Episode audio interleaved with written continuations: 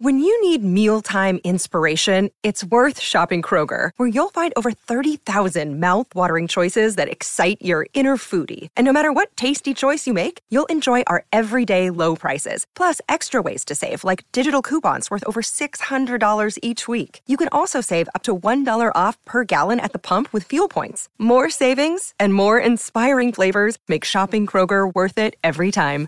Kroger, fresh for everyone. Fuel restrictions apply. Please leave your message. Philadelphia! I am calling to tell you that I am going to be inside of you this Friday, February 16. Perhaps I could have put that in a better way. But that is right, yes. Me, Kevin McDonald from the Kids in the Hall. We're aging a bit. I'll be doing two huge podcast shows at the Philly Improv Theater at 8 p.m. and at 8.05 p.m. That's crazy. Let's change it. All right, it's 8 p.m. and 10 p.m. That's better. With guests Spike Eskin and Dr. Dog. Oh my God, is that true? I can't believe it. That can't be true. We must be lying. It's true. Get your tickets at www.foreverdogpodcast.com. And they put the capitals in the every letter in and. You absolutely have to listen and watch Judah Friedlander and Todd Barry's two Netflix specials on Netflix right now. Do it. Are you back?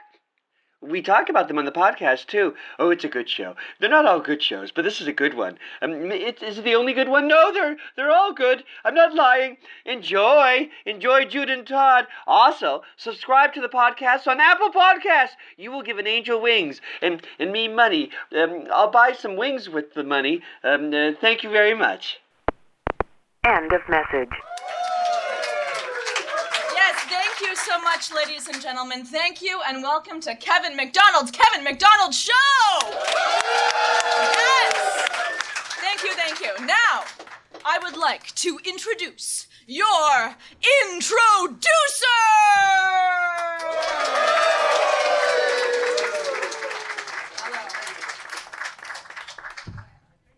Thank you so much. I'm your introducer. Thank you, ladies and gentlemen. Thank you, and welcome to Kevin McDonald's Kevin McDonald Show. I am your announcer, and thank you. Maybe we do one more for fun.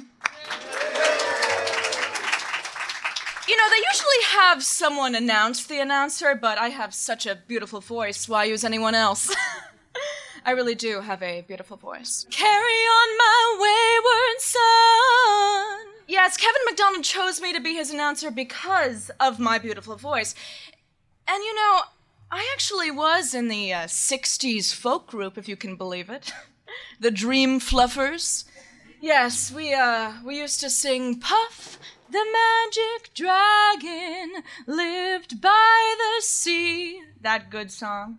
You know, that wasn't one of ours, but it is a pretty good song. It's an allegory to marijuana. Do you guys all know that? Yeah. You can answer. So, we tried to write a similar song, and we did. It's called Allegory to Marijuana. And it goes like this Allegory to marijuana, because I really smoke marijuana. Oh, smoke my allegory. Smoke my allegory.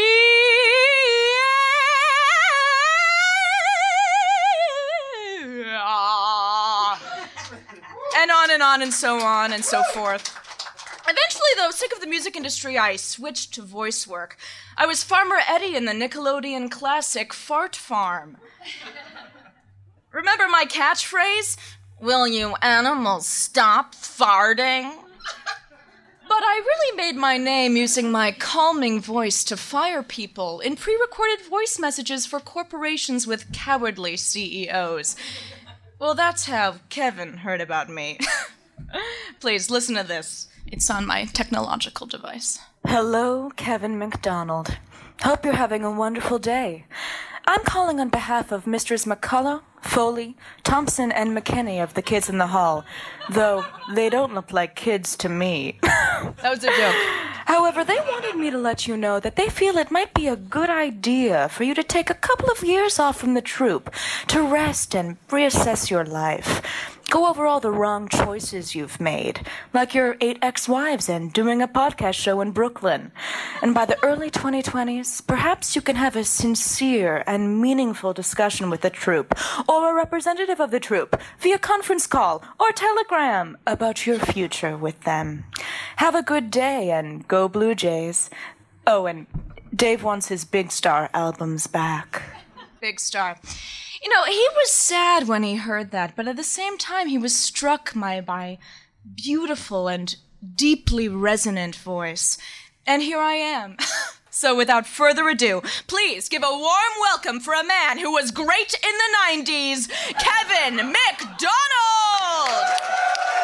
A mulatto, an albino, a mosquito, my libido, a potato, a potato, a tomato, a tomato. That was a great 90s song. I, I don't know if those are the lyrics. Yes, thank you. Thank, uh, thank you. And then thank you for being here, my beautiful voiced announcer.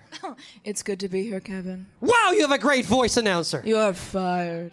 See, say it again. You're fired. What a great voice. Okay, now start the show. Start the show. Uh, okay. Uh, usually, uh, I start the show uh, with an opening uh, monologue um, that, that takes me years and years to write. Um, but I figured this time, hey, I was I was flying. I was flying on a plane from where I live uh, up in a northern wooded area in Canada to, to New York. Um, uh, wh- you know, you're always sort of funny in the plane. You're by yourself. You have these funny thoughts. Uh, get a piece of paper. Get a funny pen and. Um, uh, think of those funny thoughts and just write down everything that you think of, and that will be your monologue. Um, and that's what I did. Um, I, I wrote down my funny thoughts. Um, I had my airplane ride, and I think it turned out pretty good. So this, this is my comedy monologue written on my airplane trip here. Nice plane. Glad there isn't a fat guy sitting next to me. Boy, this is a good plan. I'll write down all my thoughts and ideas on this flight and make it my opening monologue. Let's start writing. Here we go. Gonna write down some ideas. Here we go. Good plan. Wonder what ideas I'll think of. I bet they're gonna be good. Can't wait for those ideas to start. Come on, ideas.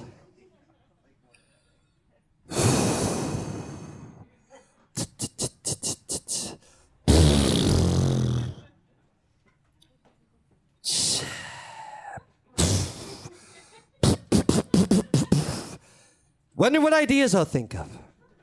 Can't wait for those ideas. Oh, oh here's an idea. Um, sorry, podcast listeners. Mr. McDonald's idea is a funny face and therefore useless to you. But I, I, from behind, it looks like he was squeezing his face to the side. This is a good plan. Those funny ideas will start pouring in any second. Come on, ideas.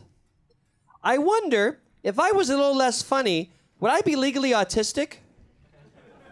Oh, the plane is landing. That's the end of my opening monologue. That was so much fun. I, I gotta do that more often. Uh, writing funny ideas on the plane. Uh, I think I'll do it again. Uh, that wondering if I'm autistic bit, I, I'm gonna put that in my real stand up act. Uh, great. Uh, now I'm going to do a comedy song um, uh, that I wrote um, on the way to the airport. Um, it's a comedy song about writing comedy songs because I'm running out of ideas for comedy songs.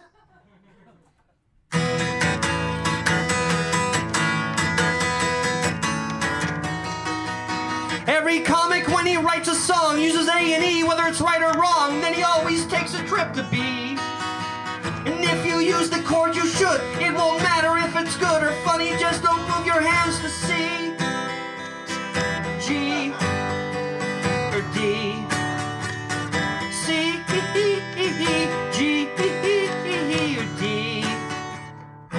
a wrong turn in my song, took a wrong turn in my song, played a chord that was real wrong. Gotta find my way to A, take the river back to E, but I am stuck on C. Gotta work my way to E. Even if I change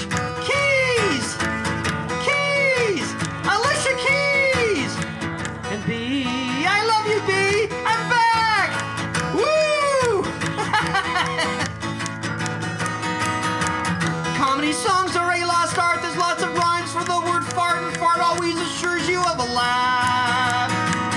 People always make fun of guitar comics. People always make fun of guitar comics, but I don't play guitar well enough to be a guitar comic.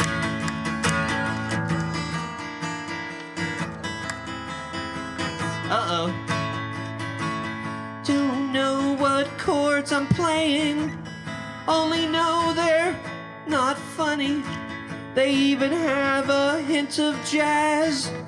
And with jazz, there's nothing funny. Ask Coltrane and Bird. I was writing a comedy song. Now I'm in Jazz Hill. Hey! Hey! I'm still an A! Don't panic, you'll get there. Everything will work out fine. You'll get back to E. E!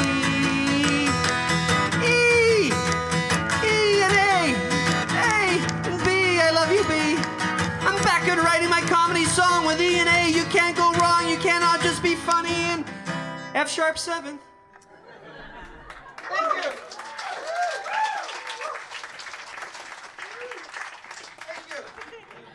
All right, everyone. And now it's part of the show where we do a new sketch from Kevin McDonald.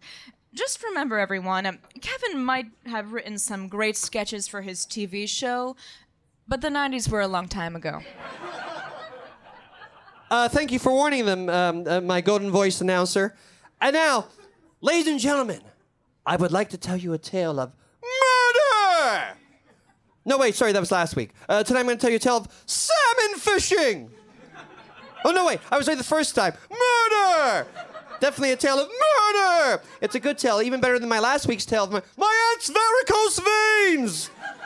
And now our tale of murder begins. Creepy music, creepy music, creepy music, creepy music. Sorry, we can't afford music, really creepy music. Creepy music, creepy You'd be music. surprised how expensive creepy creepy music, music creepy is. music, creepy music, creepy music. Well, Walt I've been married to his wife, Walt, for 23 years.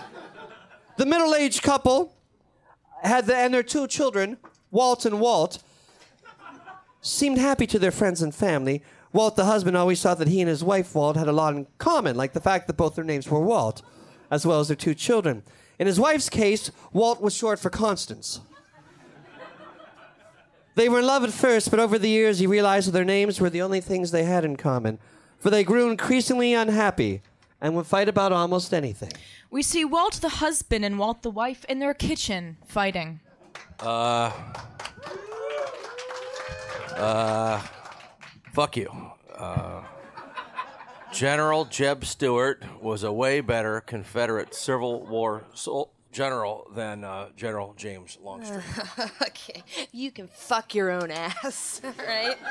Even a pinhead knows that General James Longstreet was a better Confederate Civil War general than General Jeb Stuart. Um, even a pinhead would be a better Confederate Civil War general than General James Longstreet. Uh, which, which pinhead? Uh, the one I'm fucking whenever you leave the house? Fuck you. Fuck you! Walt, the wife, was kidding about sexual liaisons with a pinhead, but since there was a sexy pinhead who owned a garage in the neighborhood, Walt, the husband, never knew for sure. We cut to a day later. Walt the husband sits at his kitchen table reading a newspaper.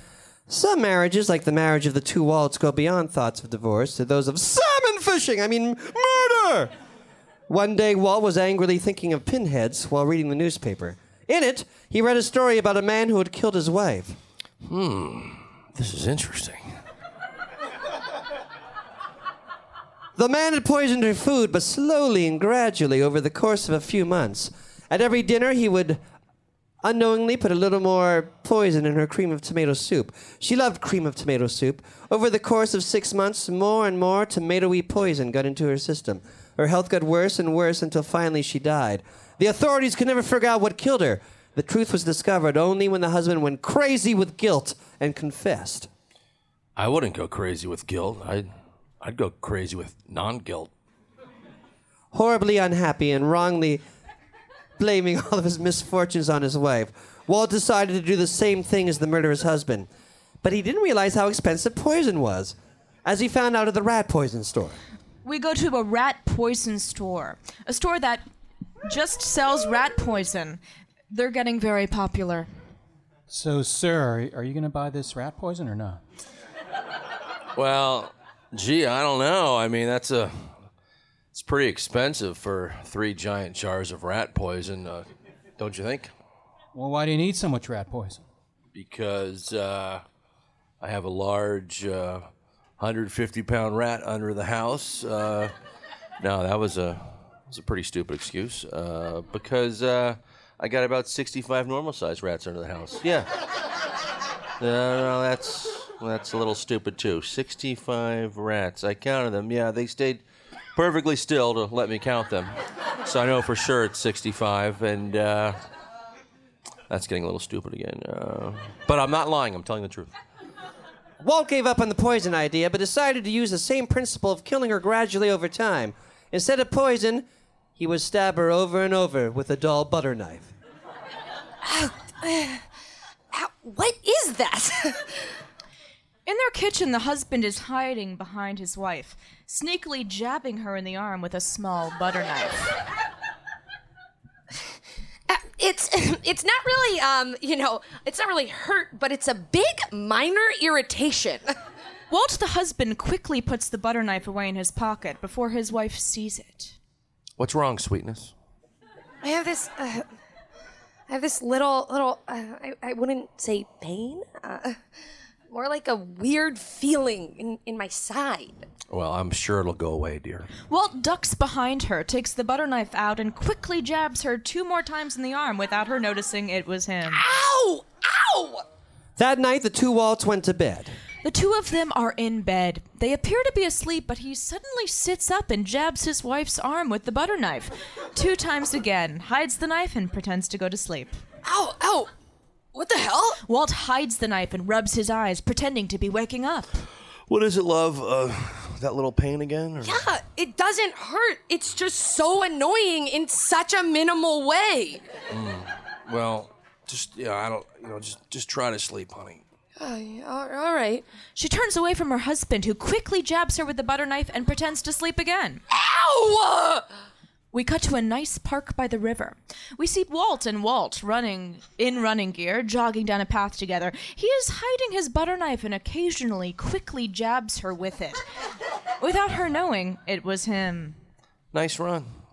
Very, very nice. Ow! Run. It's just a beautiful path. This is.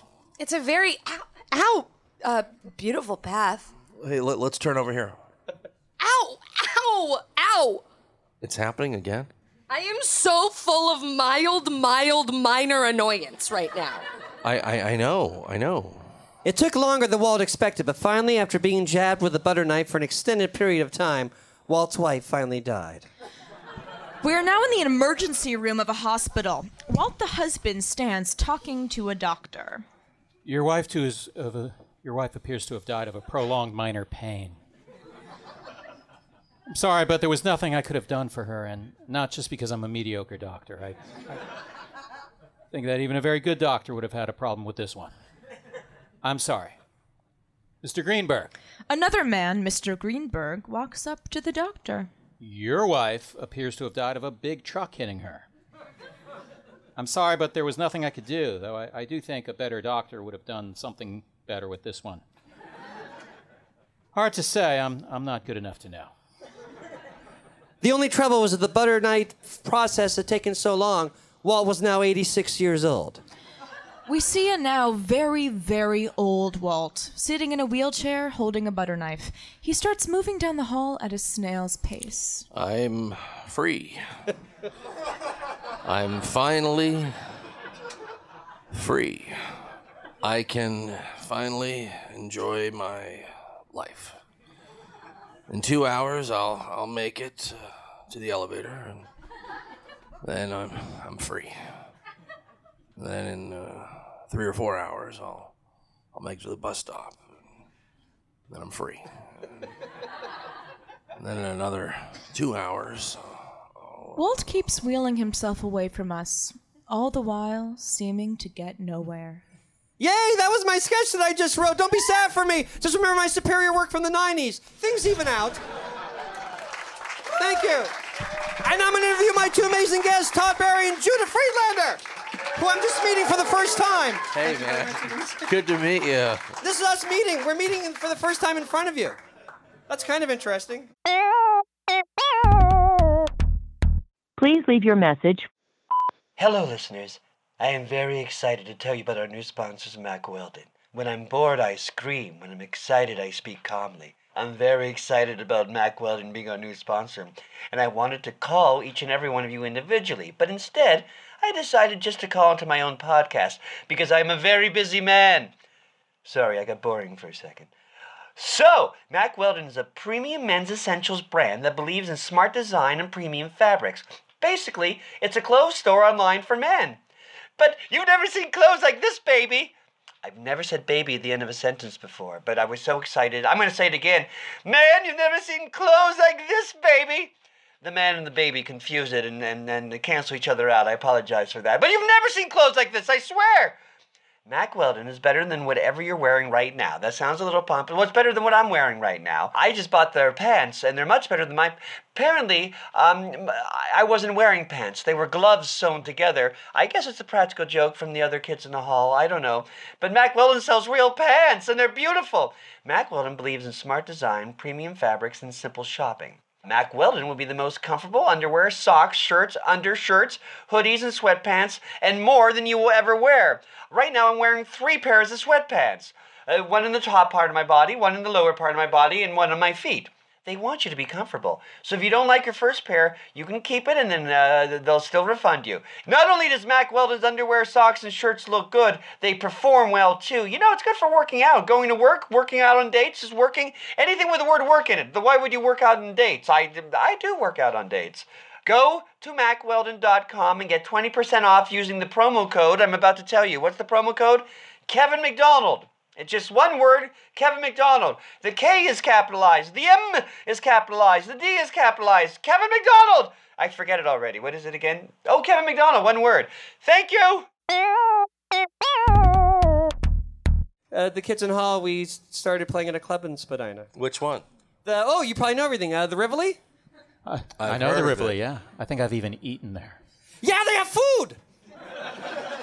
Sorry for getting so excited. What um was it all the the uh, was it any different cast members on the first time you guys performed? or Yes, uh, yeah, yeah, interview me. This is great. Um. Yeah, I'm curious. I don't Turning know. the tables yeah, yeah. just so quickly in the Yeah. interview. Uh, over the thanks for I brought these two comedy geniuses to interview me. Over the course of the years of the kids in the hall, there were thir- uh, like 13 different kind of kids in the hall. Wow. But you were there at the first performance. I was there the first. Uh, there were two troupes, one in Calgary and one in uh, Toronto. But uh, Dave Foley and I are called the founding members only because our troupe was named the Kids in the Hall. Uh, but Gary and Frank were as funny as any of us. Mm-hmm. Okay. And Luch, Luch was a genius, but he suffered from stage fright. Really? Yes. He's like the guy, the Lenny Bruce guy. What's his name? Joe Ancis, uh, who they say is is like as funny as Lenny Bruce, but he couldn't perform. Oh, I don't know. You don't know? I don't know this guy who doesn't perform. For some reason, the guy that's I've never, never performed, we haven't heard of. All the time. All the times I've not performed, I haven't run into this guy while I was also not performing. Do you guys have guys in your or people in your life that uh, that were really great and inspired you, but they can't perform, and you can take their stuff? First of Oh. all, I would never do that. I would never take anybody's stuff. But do you And have guys good enough to do that? But no, I don't know anyone that stopped because they were had We're stage fright. when we're or- too, uh, yeah. We're too unique. I think it was point. stage fright. Uh, Luch blamed Mark McKinney, but I think it was stage fright. Yeah, I never understood people that continue to work and have stage fright. I don't. I know I have offstage fright. I'm, I'm like Yes. I'm much more nervous offstage than on Yes, stage. I but have I, a- I don't understand people that get nervous before shows because I'm like You don't well, get nervous at all? if it's a show that I haven't, uh, if it's a venue that I've maybe haven't done before, maybe Mm. a little bit, but in general, it's the most relaxing thing I do. Wow. I'm kind of a, a a lot of anxiety off stage. Oh, I know I'm that. a little nervous about- now because you know I don't I don't do. Uh, Interviews? well, first of all, I got here a little late. I got here literally right before I walked on. That's the way to do it. Yeah. So, um, but you know, no. Generally, it's it's the most So you fun get time to be of the nervous. I get the, uh, as you saw me backstage, I get the 15 minutes before uh, stage time nervous. No. Yeah, you were unbearable. Yeah, that's true. It's true. I had a drink in front of you, and then I almost knocked over your glass of water. Hey, it's cool. Todd. Todd, do you get nervous before a show? I get uh, situationally nervous. What does that mean?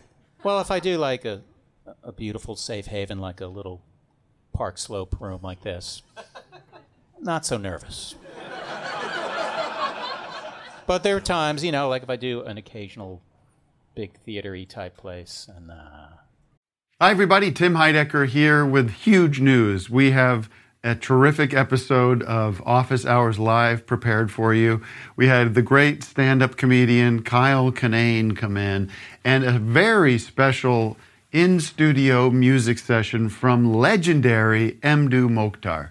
You're not going to want to miss this one. You can find it on your podcast app of choice by going to Sears or Macy's and getting an iPod and then coming home, charging it up, and listening through your app.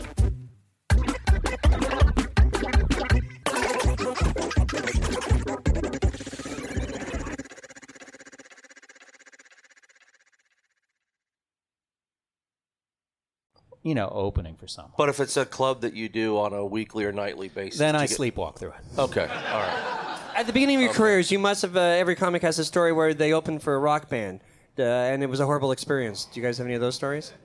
This was not on the list. I just made up that question. I've opened for a number of rock bands, but they're usually people I'm friendly with, and I, I kind of vet them. I don't just. Although I did open once for a jazz guy named Grover Washington Jr. That's cool. And uh, yeah, it was in Valley Forge at the Valley Forge Music Fair, which was like a spinning stage. And uh, you know, I, I, they were jazz, very polite jazz crowd, so I politely bombed. I've never been allowed to open for a band. Because it wouldn't make sense. I don't. I don't know the reasons. It's just politics. The Kids in the Hall, when we were uh, just starting out, we uh, opened for a group uh, in the Alma Combo in Toronto. Do you know the Alma Combo? It doesn't matter. Nope. Um, a group called the Heroin Pigs, and the audience attacked us. Physically? Physically, yeah. I remember I, I'm the one that got hurt, and I remember Dave Foley standing with the chair. Get away from him! Get away from him! I once got offered to open for the Beach Boys at Action Park in New Jersey on on July 4th, and I turned it down. And then I, the guy. Why knew do you guy- hate America, Todd? I know. Subtle plug for his Netflix special. No, I uh, turned it down. It wasn't actually. I but- know that, I'm But just thanks for throwing it in there. But I knew the guy who opened for him, and he got booed off the stage. Really, a Beach Boy Yeah, audience? so I, I called that one. Well, Beach Boys at an amusement park on July 4th. And it's probably They're probably not daytime. going to be like, hey, let's watch some comedy really politely. Yeah. Oh, we did a New Year's Eve show at the Royal York where the Beatles stayed in 1964, and uh, right before we went on, the the band was coming off, and they said, uh, "Ricky Nelson, the, the next act, just died. Have a good show, guys."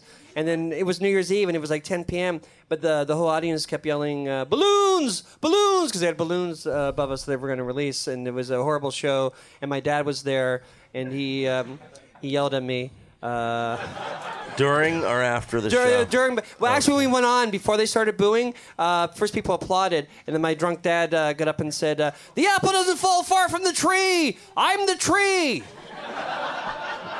And he made he was very clear with that. You want to make sure people understand. If you don't know that expression, it's, if uh, you know that expression, it's, I would be the tree in this scenario. He's the guy on stage bombing is the apple. Uh, the apple doesn't fall for the tree. Um, uh, I saw your special. I, uh, I'm only writing because I'm old, and I get America's the greatest country, United States, and I loved it. I'm not even Thanks, lying. man. I Thanks. loved it. Thanks a lot. uh, uh, there, uh, the- and it was like done over a few years. Is that true? Like the it says. the next- Um, most of it was done this past spring. Some of it's from last year. I filmed uh, it's done a little more of um, there's no interviews in it, but it's done a little more of a documentary style. It kind of looks a little more like uh, you know like a punk rock uh, music video from the '70s or a Jim Jarmusch movie from like the early '80s in its style. So it's, Remind it's me of Manhattan, the, where Woody Allen takes his bad date out to like uh, to see. Okay. Uh, uh, see that was not an inspiration. Sorry. For, for I did. at all. Uh, but yeah, no, it's just I you know I think stand-up comedy is a very uh, it's a very simple art form technologically, and so I, I wanted to film it in a very simple way. So I uh, sometimes it was just little cameras that I put up in the room that I used, and sometimes I had some different camera people there. Wow. But uh, yeah, so I, I made it all myself, and then uh, when it was done, I shopped it around, and then uh, so then Netflix Really? picked it up. That's why I keep putting my mic up for one word things. It's it's fine. Really? I find it exciting. So uh, Hey, if you want us to hear that one word, I do. I- I'm the I'm the tree. And your film crowd work. I haven't seen it. Where do I see it? How do I see it? What, what do I do? it's on iTunes. Oh, But I have a new iTunes. special coming out. Uh, What is it? What's the name of it? It's called Spicy Honey. That's a great name. I didn't expect that to get like a standing ovation right now. it's just the title of my special. I when does giggled. it come out? Comes out December 26th, Boxing Day. Do America? I thought Americans didn't know what Boxing Day was. Uh, we don't. On purpose, But we I'm s- don't celebrate it. Because we're like British and we we being Yeah. Canadians and we sort of uh, we sort of celebrate Boxing Day. Mm-hmm. But how do you know about it then? Have you even heard of it? A lot of Americans. Has anyone here not heard of Boxing Day? Really? Well, it's usually on our calendars, but nobody knows Yeah. what it is. Is it on calendars? Yeah, it's Yeah, on all it's the on- calendars, but no one really ever explains it. So then you have to kind of look it up or ask your friends. Boxing Day. And uh, why do the British celebrate it again? That neither of us know. But that's why you're on the show. I don't understand. You don't know that. Isn't it good enough that we'd even heard of it? Yeah. Yeah, I could live with that. I could celebrate that. uh, can I do a bad segue of something I said uh, 45 seconds ago? I'm actually a fan of bad segues. Yeah. Speaking of crowd work, I love it. Nice. I said crowd work a while ago. Uh, you guys both specialize. Uh, I mean, uh, you're known for it, but your special seems to be all like a lot of crowd work. Yeah, I mean, I guess uh, I, I don't know what my I question don't know. is. It's it seems like I don't know. Doesn't when that I kill you? started or before I started, it seemed like I don't know. It didn't seem like crowd work was a, a rare thing. It seems like it's I don't know. Is it a rarer thing now? I, I don't know. It's a rare thing because you, you, you've done it well and made it an art. Before it was like a normal comedy thing. Like Uh-huh. well, get yeah, your you off don't the want to do it stage. in a hacky way, and you know, Todd Todd's always brilliant in in how he does it. And you know, when I You don't have to tell these people. yeah, that's true. That's a good point. That's why they're here. Well, I want to I want to make sure you knew that, you know. so, uh, but you know, when, when I started, I was always my act was always very joke heavy, you know, one liner heavy, and it was uh, always very crowd crowd work heavy. You know, when I, bef- you know, before I, you know, when I was a kid, you know, I always liked, uh, you know, comics that did a lot of one liners as well as crowd work. So I don't know, I just and I don't know, doing crowd work is uh, it's fun. You know, I think it makes it, you know, it's live entertainment. You know, so you might Does as it make well. you nervous? Like that would make me No. more nervous. Well, like my current tour is all crowd work. Yeah, that's crazy. I know it is. it's That's less great. to prepare. I mean, it's less yeah, for it's- that's good. Yeah, you don't have to. But you never think right before you go on. What if I don't think of anything funny? Um, I do worry about that, but you just you just uh, my crowds are tend to be pretty sweet, so they're forgiving and And they know you're good at it, so uh, it buys you the first five minutes. And the first five minutes you're relaxed enough, then you get really good if you. are yeah, and there's enough uh, people. You know, if you talk to someone and they're boring, you just politely move on. After telling them how how boring they are. May I tell the audience uh, the boring crowd work story with you and I that I uh, reminded you Sure. of? Sure. It's boring. Let Uh, it rip. what is it? Two years ago, uh, the San Francisco Sketch Fest, they asked me to do a show that Todd was doing. I, either forgot or they didn't tell me that was crowd work. So backstage, uh, I, I saw Todd and I said, "Oh, I'm really proud. Usually, um, uh, a thing like this, I wouldn't do anything new, but I'm doing something new." And there was a pause, and then Todd said, "This is a crowd work show," and I died. Uh, I got really nervous because I can't, even though I'm an improviser. As I was It's saying, a different skill, I would imagine, Because right? crowd work, Yeah. you have to improvise jokes. I can go and improvise. You can go on a long time trusting that someone's going to be that is going to lead to some kind of comedy. Yeah, I mean, uh, I guess with with stand up when you're doing crowd work, I mean, the audience is kind of your your teammate, really. You know, uh, and when you're improvising. It, it's whoever your your partner is on stage is your teammate. Really, I, I You did So- very well that night, by the way. Well, thank. you, But I, I cheated. Uh, I panicked. I called. Dave Foley was in town, and he was uh, very, very sick. And I called him. His hotel was like ten minutes away, and he was in his pajamas. And I said, "Dave, come here." Oh yeah, I said uh, they've asked me to do crowd work, and Dave said, "Jesus Christ, really?" Because he knows me well, right? he said, uh, "Don't worry, I'm getting out my pajamas. I'll be right down there." And then we did it together. But again, it consisted of me being in the mic, uh, being with the mic, and the audience pointing, to, uh, asking them the questions, them saying the answer, then Dave coming up with a joke. Well, that's all part of it. That's though. all part of it. Well, I say uh, that's a good joke, Dave. Very funny. Did you start as more? I think that. See, that's it works. Uh, I guess this is crowd work in a way. Yeah. Did um. Did you start mostly as sketch or as improv or both? Uh, we uh, improv. I started. Uh, I was kicked out of acting. I've said this many times in the podcast. After three months, because they said I was a one-legged actor, even though the guy that kicked me out, the dean, was a one-legged actor because a lighting grid had fallen on his leg doing a production of Pippin. Oh, wow. Doing a production of Pippin, a lighting grid. He was limping around me, telling me I was a one-legged actor. But anyway, they got me into Second City. I feel like I want to hear more of that story. It's an He, interesting. he had a lisp too, and he was limping. So you're a one-legged actor. You're good at comedy, but we here are like two-legged actors here at Humber College. And then, then he kicked me out. But then the improv teacher, he got me into Second City workshops, and he was. what does uh, it? What does it feel like to have a one-legged person call you a two-legged person a one-legged person? Because that What- seems like a real. That is a pot fuck. calling the kettle Yeah. black scenario, Yes. if there ever was one. Well, you got two emotions because first you're going through sadness. You have to tell your like you're going home. You're 18. You have to tell your mother she was right. I made the wrong choice. I can't act. And the other thing you're going, that's ironic and kind of funny because I know that he's a one-legged actor. but it was like two emotions at once. Yeah. My acting teacher in college, they, he wrote a like a what do you call it a uh, review of your sort of a critique, and he said, other than enthusiasm, I had nothing. and I was thinking about that when I was at the Venice Film Festival with the wrestler. yeah, we, we won those. You and I beat our teachers. Uh, here's a question: You guys are both in great, at least one great movie, like real great movies that'll go down in American history.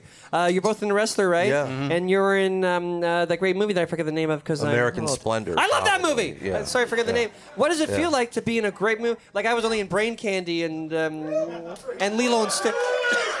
no, I wasn't fishing. What's it like to be in a real great movie that's gonna be remembered forever?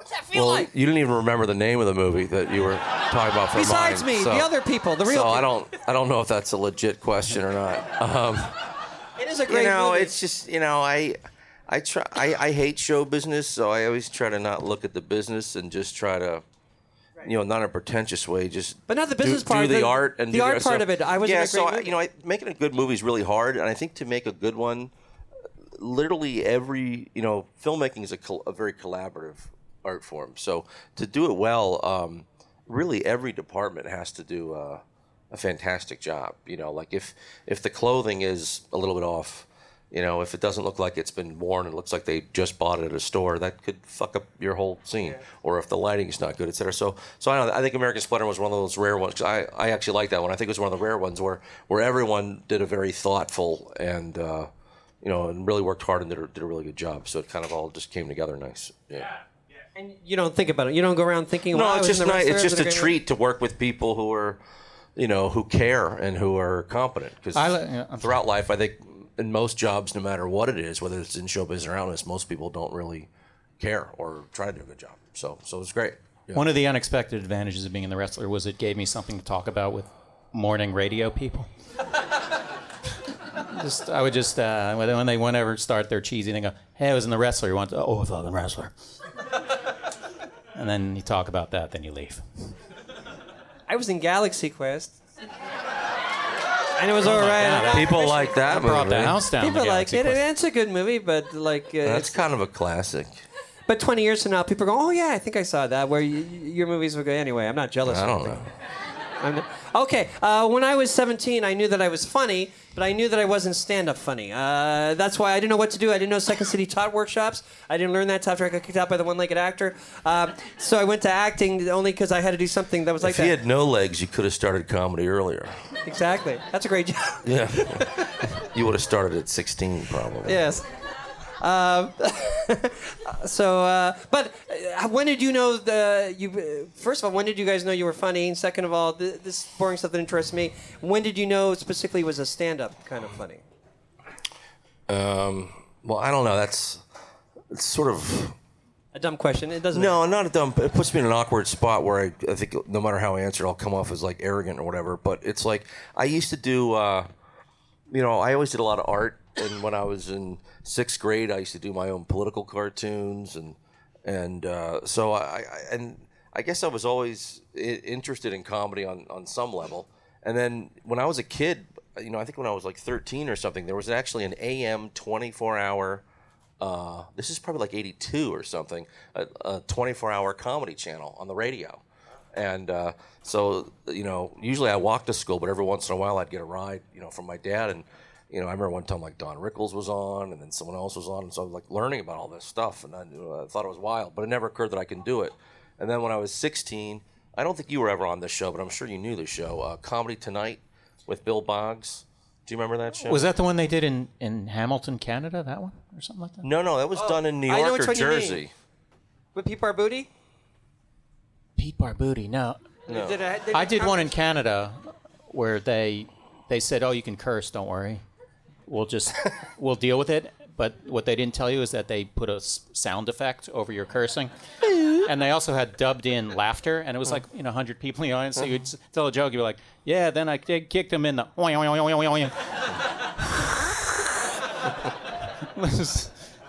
Sorry, I, I no, no, no. This is- so, so when I was 16, my parents were very strict, and I, I wasn't allowed to stay up late. And so this is 1985, and a uh, so we got a VCR that year. I remember it was a junior high school. I got a VCR, and uh, you know I'd look on the TV guide. This is all pre-internet, and we didn't have cable either. So, but this the show it said Comedy Tonight. It would come on at like 2:30 in the morning. So I didn't know what it was. So I programmed the VCR and I taped it, and it was all comics. I think it was done. In, it must have been filmed in New York or Jersey at a studio. It was all comics that you hadn't heard of before. Guys like John Mulrooney were on it a lot. Uh, Bob Saget was on it before he had done any TV stuff. Uh, Wayne Cotter, Alan Havey. Uh, so, uh, so, so that's when they and they would actually say, "So where are you performing?" And then they'd say, "Oh, I'm." Uh, at Caroline's Comedy Club this year, you know, this weekend, and so that was the first time I realized you could do that. Like I didn't know before you'd see, you know, I don't know Steve Martin or Bob Hope, and it never occurred to you that you can do that. And then, so that's when I was 16. So then I started writing jokes. So then I, then I, I was very introverted and, and, and shy. So then I, uh, but so I started when I was 19, doing open mics when I was 19. But I, but when I was 16, that's when I realized, oh, that's something you can do. I want to do that. Yeah. I started in Florida. I, I had always been a fan of comedy, and I watched shows like the ones Judah talked about, and, and like the Merv Griffin show, and people all like the sort of when they would introduce a bright young comic, they would always do that. And it was like an unknown. and then there's, but then you'd see people like Letterman. Like I saw Letterman do stand up way Jay before. Leno? Oh, yeah, wow, yeah, that's yeah. cool. I never So I used to see him on talk shows, but I never wanted to do stand up. And then I used, I just used to go to these open mics during the comedy boom of the '80s in Florida, and you could literally What- call up what What clubs was it that you were going to? Do you remember? well, I made my debut at a place called Coconuts Comedy Club. Nice. Yes, so you it- would just go check out the open mic. Yes, it wasn't a Howard Johnson's. Was So it? you- It was at Howard Johnson's hotel. Yes. I know that makes the story less interesting, though. More interesting. But um, yeah, I would. Well, what the way they did the open mics back when I was started, they would do it during their regular headliner show. So they'd have like five or six open micers, and the he- the touring. So it was a mix of a professional yeah, professional so, but show there was and like an a real amateur show. crowd like there, Right. And it wasn't like comics performing for other comics waiting to go on. Right. It was an actual audience. And uh, I just said, "Oh, I should try this." And you know, I, you could literally call up and go, "I want to be a comedian tomorrow." And they'll go, oh, "Let me see." Yeah, we have room. All right, we'll see you. And So I did that, and uh, and your first killed time, it. your first time on, what? How many minutes did they give you? I did five. cool. Yeah. Is that a lot for an open mic? Is usually Well, I, less? usually I think that's the general. That's I did kind an, of standard, I did yeah. an open mic. First place I ever went up was technically in D.C. at, at a place called Garvin's, which isn't open anymore. And uh, so they had an amateur night, I think, once a week. And, uh, and again, they had a real audience there. It was, you know, probably, I don't know, 30, 40 people. And I, uh, right before I go on stage, this is like 11 o'clock. I got there at 6 to sign up.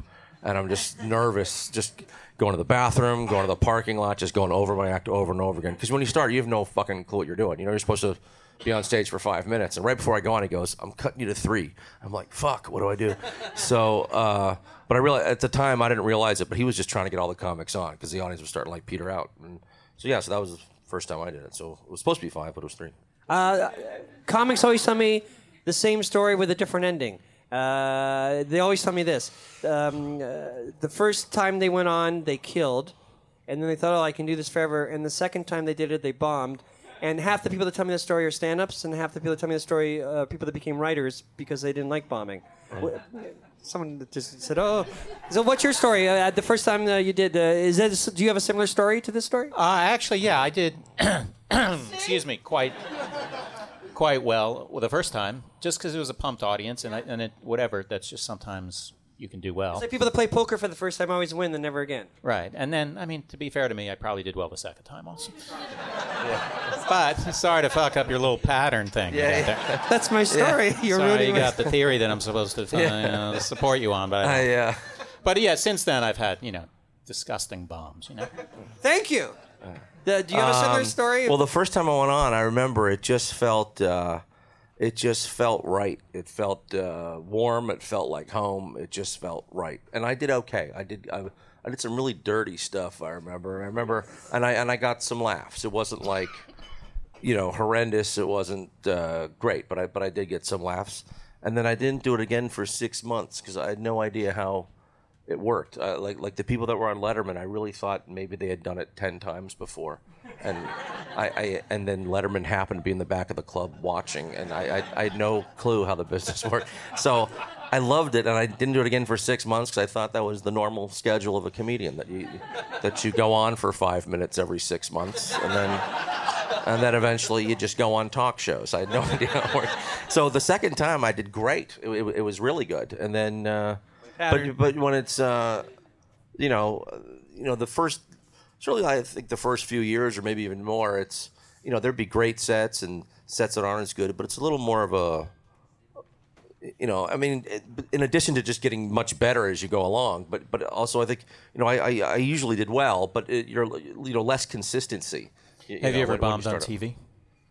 On TV. Good question. Uh, and then we'll ask you, but you answer first. no, I had a really awkward one once. It was it was late Friday. Well, everyone bombed on that show. Okay, but it was weird because it was the audience was paid. It was it was paid background extra actors, but they didn't tell you that. So I go on, and I it's a, I'm doing a one liner. So there's you know half a sentence, then another sentence. I take the pause, and then everyone just starts laughing like crazy. but that was the setup. And I was like, what the fuck is going on? I didn't know what was going on. And then I say the punchline, and nobody laughs because they were still laughing at the setup, which wasn't funny and wasn't supposed to be funny. So after about three minutes of just fucking bizarreness and not doing very well, the, the crowd actually, they, they started actually settling in and actually listening. And, and instead of just, I mean, they were trying to help out, but they they weren't. So they were, they were doing the opposite. So that was pretty weird. That was nice. But, but Did you stand up on on TV? TV in general is is not good. I think it's just a weird setup. You must get nervous before going on TV. Maybe not anymore, but in the, the early days. I don't even really do stand up on TV anymore. I haven't even tried in like ten years. But uh, I I don't know. I'm thinking of trying it again. I don't know. You bomb do on more TV? than Bombing, yeah, I bombed on my second time on Conan. I it was a little quiet. Was it a stand up or a panel? It was a stand up, and I really thought they would never book me again, but they have. But yeah, so it was, it was one of well- those things where I practiced this had four times the night before, and it was like, oh, that killed. That's it's locked in. And then you get up there, and you're like, ooh.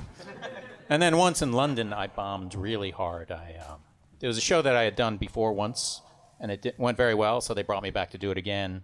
And it was like ten comics, and the audience had been there for hours. And the guy introduced me. The MC's like, you know, you're gonna recognize this guy. I mean, you're gonna recognize this guy's voice once he starts talking that he's not from here, something along those lines. so they're already like set up to like listen to how I talk, and then I, and I was the only American, and then it was a little rough. But I actually, the way I handled it was I told the audience. By then, you know, by then I had bombed a number of times, so you sort of knew what you were. how to This get whole out of it. story's very Right. uncomfortable, Tom. No, it's it, it's a, it has a happy ending. Okay, okay, continue. But I, continue. uh, sorry, sorry, continue. I just told the audience that I go, I'm gonna play for the camera and I'm gonna act like I'm doing well. Because then I, because I knew they would edit it, and then I would probably end up look like I was doing well. So I would just tell a joke, they wouldn't laugh, and I would just act. Oh, Like you're waiting for laughter. And That's great. But all these comics, like after I bombed, because it was the only I was the only person who bombed on the whole show, and these all these comics like ran up to me like it's gonna it's gonna cut well. It's gonna be they're gonna edit that well. Don't worry about it. And I was like, I was like yeah. I, I, and how so. did it Edit? How was I end? playing? I never saw it. Oh, okay. Maybe it looks like shit. Maybe they never even aired it. You don't have to see. The Kids in Hall uh, really bombed on David Letterman. Um, in the early 2000s, we were on our comeback tour, and uh, we were on Letterman, and we did our our sketch. Do you know our sketch where we were playing poker and um, we all talk about that we want to be women? Four people. That's good. It's like one of our like hit singles for the for the cult people that like the Kids in the Hall. And so we're on it, and it's a Letterman audience, and um, it doesn't get one laugh. Like not even. I'm not even exaggerating. It doesn't get anything. And then I remember at the end, David Letterman looked confused, and he said, "That was the Kids in the Hall." And then he wanted to walk over to us, but the curtain. I didn't know they had a curtain. I didn't know the Letterman started. The curtain started going down, and David Letterman sort of waved. as the curtain started- and it was the worst experience ever. Wow. Did um did any staff talk to you afterwards, or did they just leave you guys alone? They left us alone. Yeah, that's the other weird part about a bomb. Is often is that no one, no one wants to talk to you or be near you. It's it's like you're just total poison. So they just try Yeah. to. That's even weirder. Except when you're bombing, occasionally you hear someone go ha ha ha, and that's always a comic in the back. Who's No. totally enjoying that. They so they're fake- legitimately doing that. Like one of the yeah, they're legit. I mean, they're kind of like either enjoying that you're bombing or letting you have this sort of lone laugh that makes really accentuates the fact that you're bombing. I remember one writer who was probably a comic came and said, uh, "I liked it. I don't know what went wrong," and that sort of made us feel worse. Who said that? One of the writers who was probably a stand-up comic. I liked it. I don't know what went wrong. Yeah. It's hard because he, if someone says, "Hey, no, you, you did good," and you're like, "Come on." We both yeah, know I that's didn't do well. yeah, that's. uh It's better just to say, you know, don't worry about it. You know. Or whatever, you know, but but when you do something like that, it almost makes you feel worse when they say something like that. Because it's so honest. I don't know what went wrong. Yeah, we don't know what went wrong. No, but just when they say I liked it, you know, That's worse. they're, they're admitting that everyone hated it. You, you know, it, it's Because they're inflecting the word they I. may as well. I just, liked it. Yeah, they may well just said to you, everyone hated you. They should have just said that. You know. Everyone Yeah. hated it but me. Yeah. Uh, I find the loneliest feeling in the world uh, is the five minutes before I go on, and this is not even just doing stand up or the, even with the kids in the hall. Even when we're all together, I feel very, very lonely. And I want to talk about this with comics. Do you guys get this lonely feeling? Like I just feel alone in the world, and and nothing is good, and nothing in my life is good, and uh, no matter how good I am, I won't make my life better. I um, I've never lonely. experienced that. Is that just I mean, me? I not right before I never. I mean, I felt I- lonely on the road. and You're the stuff. problem. Yeah. I I I actually feel that way most of the time. So it's, Like uh, it's, off stage in real life. yeah. So it's not that. Uh, it used to depress me, but now I'm I I kind of know that's the deal. So it, it just I'm kind of used to it. I don't know if that's good, but Have you uh, toured alone ever? I have. Let's hear about. it. It's horrible. It's it's horrible uh, because um, when I go to a st- when I play a theater, the, uh, and then my act, you have to know it's me because I'm pretending that I'm Kevin McDonald, a sketch comic, trying stand-up comedy for the first time, and then I sort of do it bad on purpose. So if you don't know who I am, I'm just an old guy on stage doing badly. And and I did have a I did a, a Yuk Yuk's. You guys know Yuk Yuk's. and- Sure, I've Of never. course you. Yeah, I, I know. I did. I did one or two of them once. Yuk Yuk's, they're dying, but they're, I did one in Calgary just a couple of years ago, and um, I remember halfway through, I was stupid. I was I, I was feeling brave, and I wrote a 20 minute new bit that was dying because like the audience has to hear this idea. I wrote it that afternoon. The audience, I'd be selfish to keep it to myself. I have to tell the Amazing amount of confidence. and then I had to tell the audience. And so at the first show, it actually did okay. And the second show, it was uh, it was 11 p.m. Uh, it was full of people under 30, and this is just a couple years ago, so they didn't know who I was. They'd come for the club, not me. And halfway through the act, because they're Canadian, she kind of said it politely, uh, but she said, "For God's sake, tell us jokes." Sometimes audiences are What do you the mean they didn't know who you are? Uh, well, I think a lot of them didn't know who I was. I, I You think were at a comedy club, so they're just going to the comedy yeah, show. th- they weren't they weren't the right age to But- know the kids and all. I know Oh, okay. Canadian. I know we're the Beatles of Canada, but they didn't know. know. who I was. That's like if I didn't get a good reaction in Williamsburg or something. it's different. of A comedy club is a different country of its own. Well, Uh, I- also different comedy clubs are different than others. You know. Yeah, Yuk Yuk's is Some not a are- kids in the hall. Some are are horrendous and skew kind of dumb, you know, or kind of bigoted, you know, and then others don't as much. So they're they're they're really varies. For God's sake, tell us jokes. And so I said, knock, knock. And she said, who's there? And I say, uh, I. And she said, I who? And I said, I don't know any knock, knock jokes. And I got a big laugh. And then I went back to my regular material. So they like knock knock jokes. They like right? so. So I you think- smoothed it over with her. I, I smoothed it over. I think you're being too hard on yourself. I ad libbed that knock, knock joke. Yeah. I ad libbed it. Some audiences actually don't like jokes. really? Yeah, if you're doing jokes, sometimes they're they're they're not smart enough to make that mental leap and figure out where the joke is. Really? Sometimes you, there are some crowds that only Like a hip like kind of- like like you know telling stories that they can or observations that you can relate to. It's really weird. Like a hipster kind of place, or just not? You're not talking about that at all. No, just you know, random crowds. Sometimes they're just like, you know, they just want to hear stuff they can relate to. Like, oh yeah, I noticed that too. You know, instead right, of just right. like. Does this of, like, ever happen to you? That's sort of a joke kind of thing. Right, right, right. Yeah. So it's you know. Uh, let's just talk about stand-up comedy, and they're going to Yeah. tell me any minute that it's it's over. But but I'm so interested in boring things, but they're not No. boring. They're interesting. Uh, Thank you for defining us as boring. 30 years, I guess I've been boring. I'm sorry. oh yeah, 30 years of comedy. Like what what are you doing for that? Are you already having a did party? it. What uh, that the the the, the special? Oh, no, I did, I did a show at the Bell House. Oh really? It was awesome, according to. Thank Todd, you. now I have a question. The 30 years is that from the first time you went on stage? Good question. or yes, from and, when you and first the show I did at the started Bell doing it House steady? was no, no, the first Time the- you went on stage. The first, the Bell House show was the actual 30th anniversary of my first open mic night. Oh, that's awesome. Did you do a greatest hits and like in tribute to the 30 years, or did you do um, No. I, I didn't do my first five minutes or anything. Although that would have been That funny. would've been a That- good That would have been really funny. Somewhere there's a cassette with that.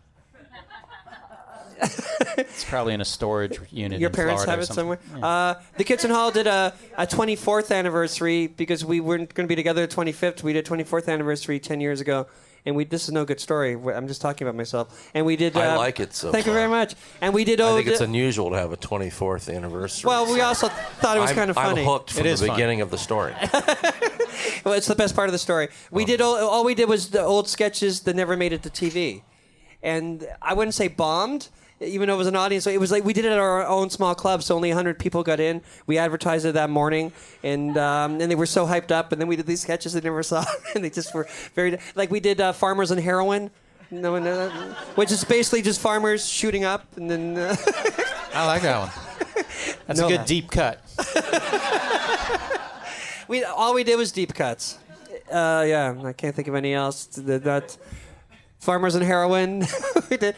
We oh yeah, I can't say that because it's 2017. I won't say that because it's politically incorrect. But we did that.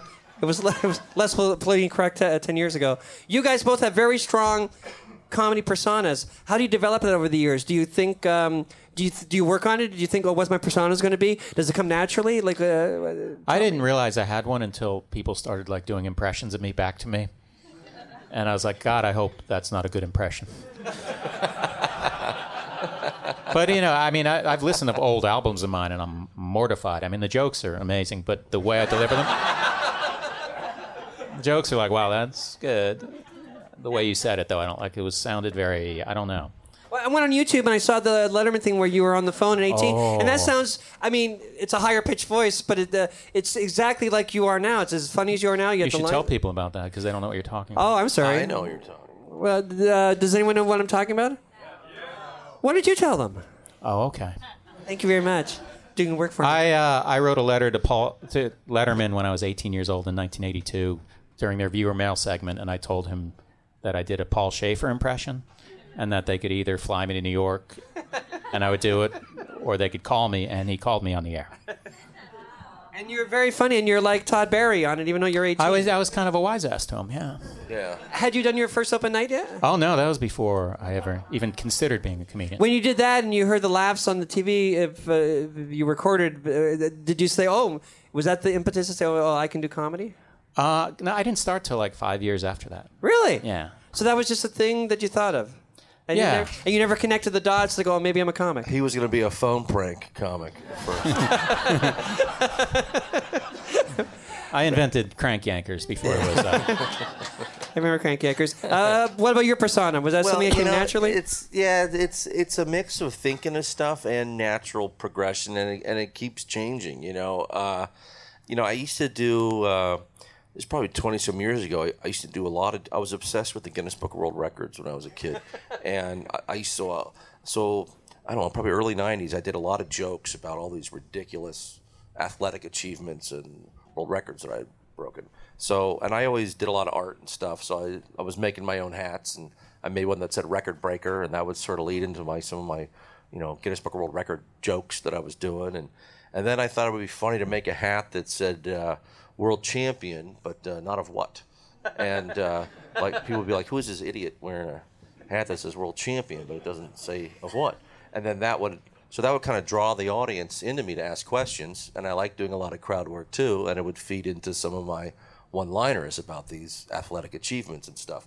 So at first it started, it was kind of making fun of uh, both this sort of the bragging type person, you know, the show-off, Right. and then and also the uh, the narcissistic uh, person, you know. So and it started then morphing more into sort of you know on probably a more subversive way than Would you than call it satire what you yeah. do? Yeah, no, I don't know. I mean, now it's much more satire than then, but uh, but you know, sort of making fun of the because I remember MySpace was starting, you know, then it started shifting, so it was really you know kind of a comment on narcissism and stuff, and then uh, about and it kept changing and stuff, and then it sort of became not a bragging character, but actually a real life superhero. Like these An aren't American. It's like these about aren't being an yeah yeah these aren't brags. This is actually some kind of superhuman who's actually speaking very humbly, you know, and then sort of uh, a comment on why do we look up to people? Why do we heroize people? You know, and then about seven or, or eight years ago, I started doing a lot of shows in Europe, and that's when I kind of because I was always big into human rights and political issues, and and that's when I uh, started to see the U.S. better and more clearly. It's kind of like if you're in a bad relationship, you can't see it, and all your friends are like, "Why are you with that person? They treat you horribly," and you're like, "No, they're great." And then uh, meanwhile, they're just verbally abusing you all the time or whatever. you talking So- about when I went out with Cher? Yeah. I, uh, I just, I just thought that would be a funny thing to say. it I like Cher. I just Yeah, thought yeah. it would be funny to that. Yeah. when I was- You're not Uh, knocking Cher. Just a, it's just Yeah, it was funny. just- it was an off the cuff comment.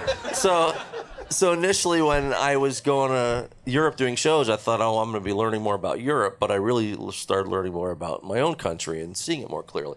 So that's when I started doing more satire on American narcissism and exceptionalism and and you know different U.S. domestic and foreign policy and and then the world champions sort of changed a little more. It was it was a, a few things. You know, it's this. Uh, satire on the you know the American exceptionalism, not just with the sort of you know super patriot, but with everybody. Because I think it's I think it's that propaganda we're fed from the left and the right that that America's number one. You know, and uh, so then um, so it's it's like a it's like a satire in that, and uh, and then it's also the world champions become you know it's still that superhero kind of thing, but someone who's like a champion of the world and for the world and the people and the plants and the animals and the environment of the world. So it's like kind of all the. So it's a few different things. So and it's I don't know where it's gonna go next or whatever. That was but, my you know, very. uh, it's we like- have to ask one last question. It's very subtle, It's- and it's not a good one. But do you see your personas developing as as you uh, continue doing stand up comedy? Um, I I mean the persona is something I've never thought about. Like I said, so I don't know. It's who knows how I'll reinvent myself. Yeah. Right. Call them a share. I'm pretty sure it's going to be this for a while.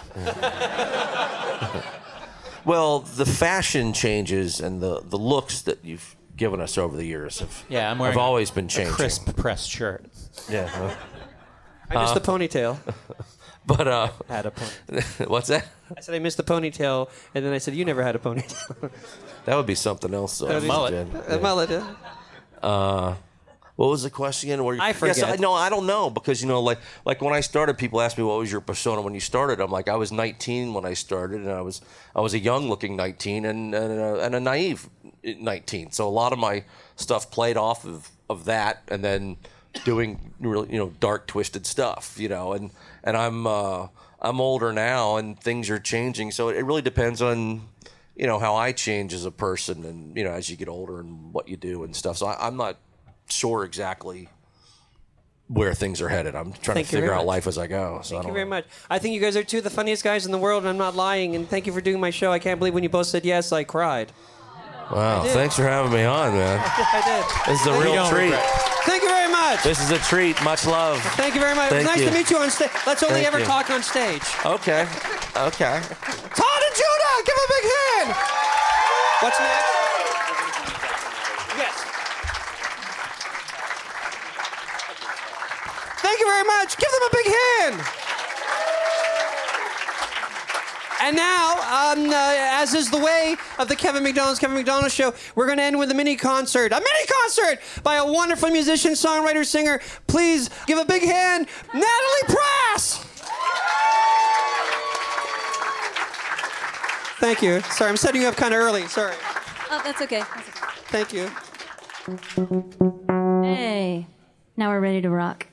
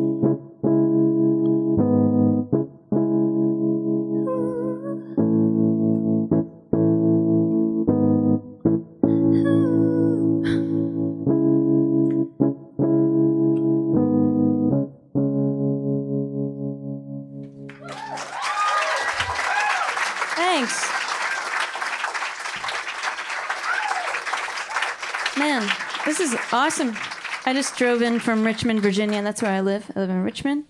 Yep.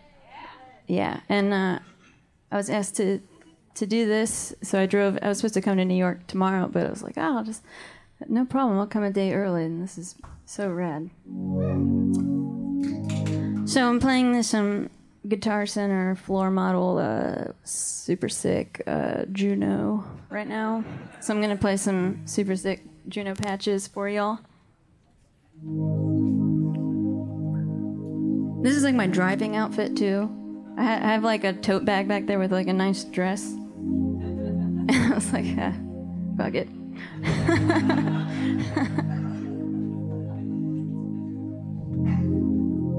I'm playing like some super bummer songs too, but it's alright. I don't feel much. Afraid that I don't feel anything at all.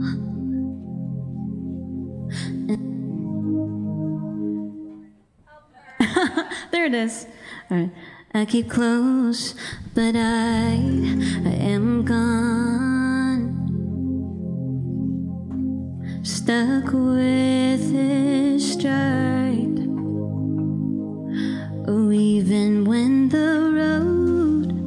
Was long, climbing one step at a time. Keep waiting for a reason to fall.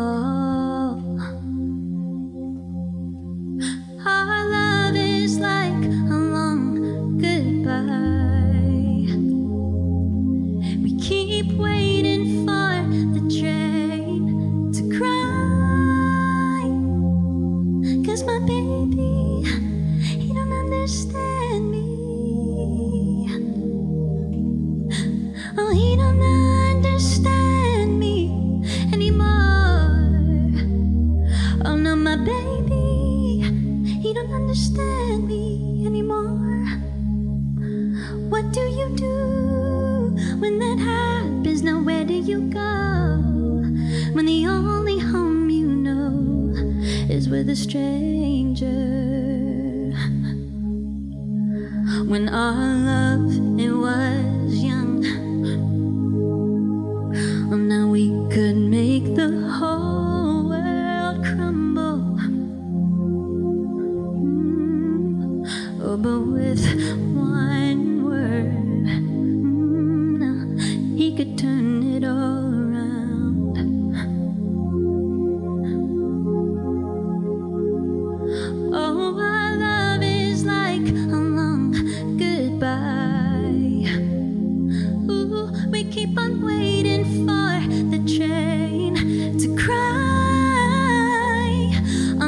No, because my baby, he don't understand me.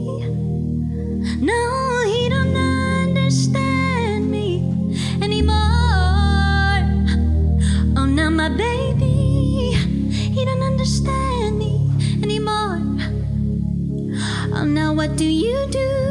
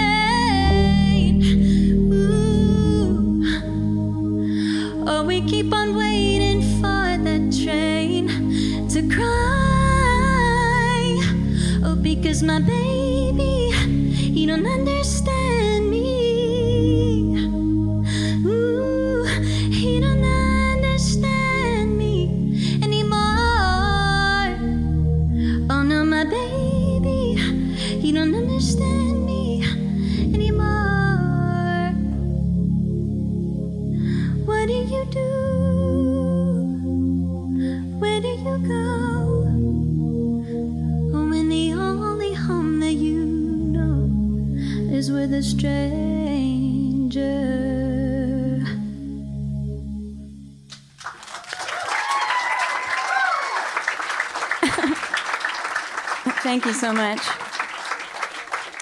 Um, so this is totally sick. Thanks for being here, and I'm happy to be playing. This is a this is a new one. Um, all right, here we go. Actually, never played this on the Juno before, except so here we go. It's gonna sound like this. Mm-mm, not like that.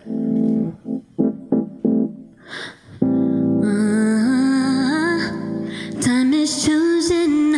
We need to feel this. We need to feel this. Uh, like an ocean, no one can steal this. Nobody can take this. Yeah, oh, no, nobody can. Oh wait, nobody can take this from my hands. And I know, and I know, and I know, and I know that we're holding on.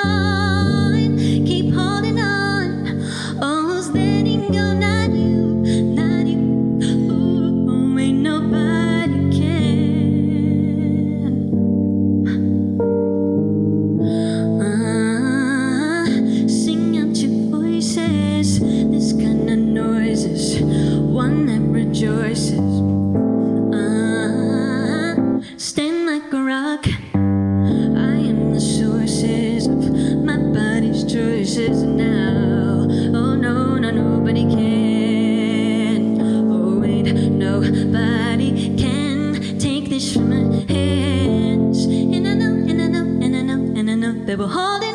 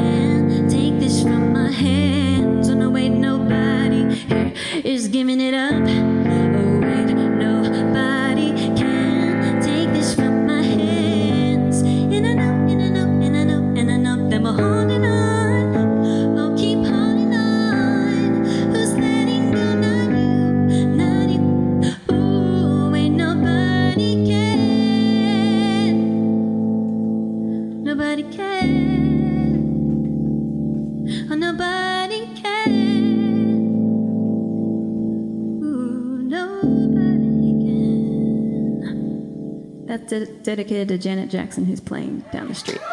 Thank you so much. Natalie Prass! What's your? What's the name album? Uh, I have a self-titled album out right now, but I have a new one in the works, and it's not named yet. So Oh, well, uh, self-titled. self-titled. How do you buy albums nowadays? iTunes. I mean, uh, iTunes. iTunes. Yeah. Rough Trade. I think it's at Rough Trade too. Thank you very much. Thank you. The end of the show. Keep applauding, and I'll thank everybody. Thank you, the audience. Thank you, Judah Friedlander and Todd Barry. Thank you, Natalie Prass. She's amazing. Thank you, Union Hall. Thank you, Gary in the booth, who turned out to be a young genius. Thank you, Brooklyn Podfest. Thank you. Thank you, Forever Dog. They're the producers of this. Joe Alex. Thank you, Gabe, for uh, the rewriting and making everything better. I'm Kevin McDonald. I'm sorry. Thank you.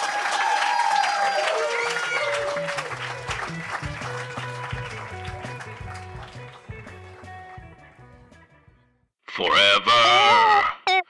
Dog. This has been a Forever Dog production. Executive produced by Brett Boehm, Joe Cilio, and Alex Ramsey. For more original podcasts, please visit foreverdogpodcasts.com and subscribe to our shows on Apple Podcasts, Spotify, or wherever you get your podcasts. Keep up with the latest Forever Dog news by following us on Twitter and Instagram at Forever Dog Team and liking our page on Facebook.